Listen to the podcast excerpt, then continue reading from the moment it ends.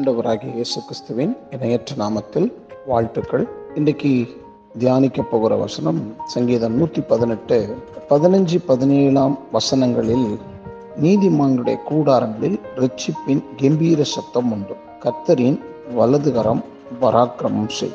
நேற்றைய வசனத்தில் பார்த்தபோது நாம் விசுவாச அறிக்கையை இருதயத்திலிருந்து நாம் சொல்ல வேண்டும் என்றும் இப்படி நாம் தொடர்ந்து ஒரு நாள் அல்ல ரெண்டு நாள் அல்ல சூழ்நிலைகளில் நாம் பல சமயங்களில் தாக்கப்படும் போது தொடர்ந்து நாம் அறிக்கை செய்து வெற்றி பெற வேண்டும்.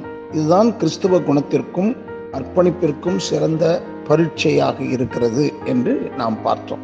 இந்த சோதனையை தான் இரத்த சாட்சியாய் மறித்த ஒவ்வொருவரும் சந்தித்தனர். இப்படி குற்றச்சாட்டுகள் பயமுறுத்தல்கள் சித்திரவதைகள் இவைகளை சந்திக்கும் பொழுது அவன் ஒரு பிரதான அர்ப்பணிப்பை காத்து கொள்ளுகிறான். சத்தியத்தை குறித்து அவனுடைய அறிக்கையை கடைசி வரை விட்டு விடாதிருக்கிறான். காணப்படும் மனித விரோதிகளிடமிருந்து குற்றச்சாட்டுகள் வரும் பொழுது இந்த காரியங்கள் ஓரளவிற்கு தெளிவாக இருக்கிறது. ஆனால் மிக எளிதில் கண்டுணர முடியாத மற்றொரு வகையான சோதனை உள்ளது. அது காணப்படாத பிசாசின் சக்திகளால் நமது மனதிற்கு விரோதமாக உள்ளார்ந்த நிலையில் ஏற்படும் குற்றச்சாட்டுகளாகும். என்றாலும் நாம் செயல்பட வேண்டிய விதம் ஒன்றுதான். அந்த காணப்படாத சக்திகள் செயலிழந்து முறியடிக்கப்படும் வரை அசையாத தீர்மானத்துடன் சத்தியத்தின் அறிக்கையை தொடர்ந்து செய்ய வேண்டும். இந்த சோதனையை வெற்றிகரமாக கடந்து செல்லும் எந்த கிறிஸ்தவனும் நிச்சயம் ஜெயம் கொள்ளுகிறவனாக இருந்து ஜெயம் கொள்கிறவர்களுக்கு தேவன் வாக்களித்துள்ள ஆசீர்வாதங்களை சுதந்திரித்துக் கொள்வான் என்றாலும் விசுவாசத்தை முழுமையாக வெற்றிகரமாக வெளிப்படுத்துவதற்கு அறிக்கைக்கு அப்பாற்பட்டு மேலும் ஒரு காரியம் வேதத்தில் சொல்லப்பட்டிருக்கிறது. அது பகிரங்கமாய் அதாவது வெளியரங்கமாய் அறிவிப்பதாகும்.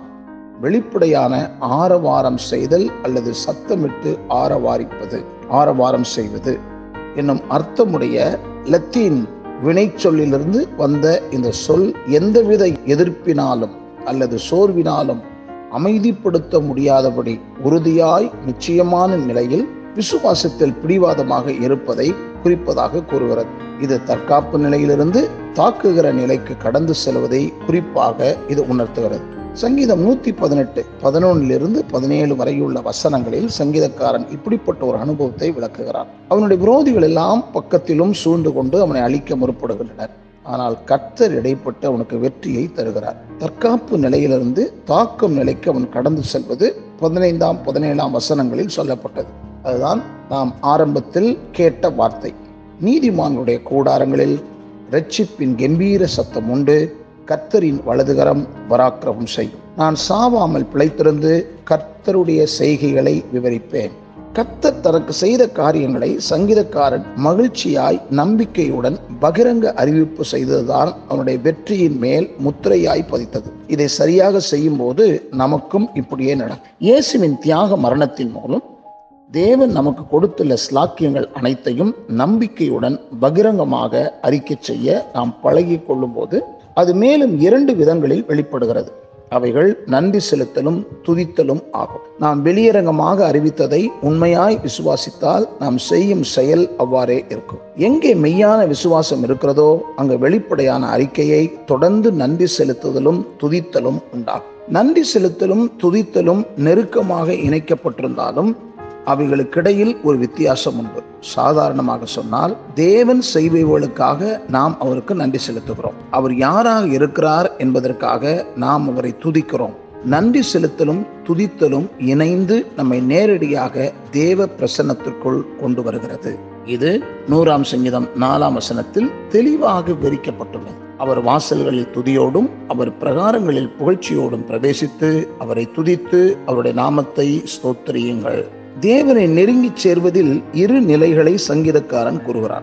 முதலாவது அவர் வாசல்களில் துதியோடும் பின்பு அவர் பிரகாரங்களில் புகழ்ச்சியோடும் பிரவேசிக்கிறோம்.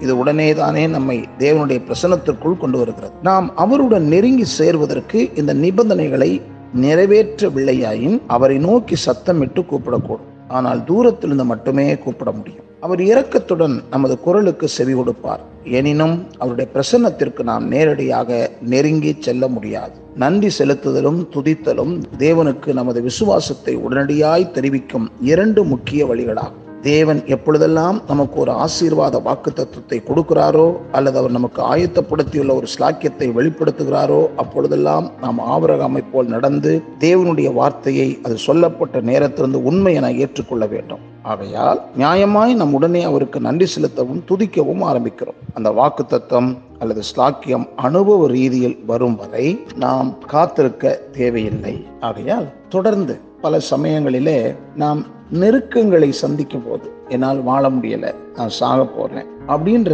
எதிர்மறையான அறிக்கையை நாம் செய்து கொண்டே இருந்தால் அந்த காணக்கூடாத சக்திகளுக்கு அடிமைப்பட்டு விடுகிறோம். அவன் அதற்கான பல வழிகளை அவன் ஏற்படுத்தி தருகிறான். அதற்கு மாறாக நான் வாழ வேண்டியவன் என்று நாம் சொல்லுவது மாத்திரமல்ல அதை தொடர்ந்து நாம் சொல்ல வேண்டும். நான் சாவாமல் பிழைத்திருந்து கத்தருடைய செய்கைகளை விவரிப்பேன். இப்படிப்பட்ட சூழ்நிலையில் இது அவனுக்கு நடந்ததல்லவா? இதைத்தான் நாம் செய்ய பழகும் பல சமயங்களிலே காணக்கூடாத சக்திக்கு நாம் அடிமையாகி விடுகிறதை நடக்கும் பல சம்பவங்கள் நாம் கண்ணார காண்கிறோம். ஆகையால் இந்த வார்த்தையின் மேல் தெளிவான நம்பிக்கை உடையவர்களாக இருந்து அந்த வார்த்தைகளை அறிக்கை செய்து கொண்டே இருங்கள்.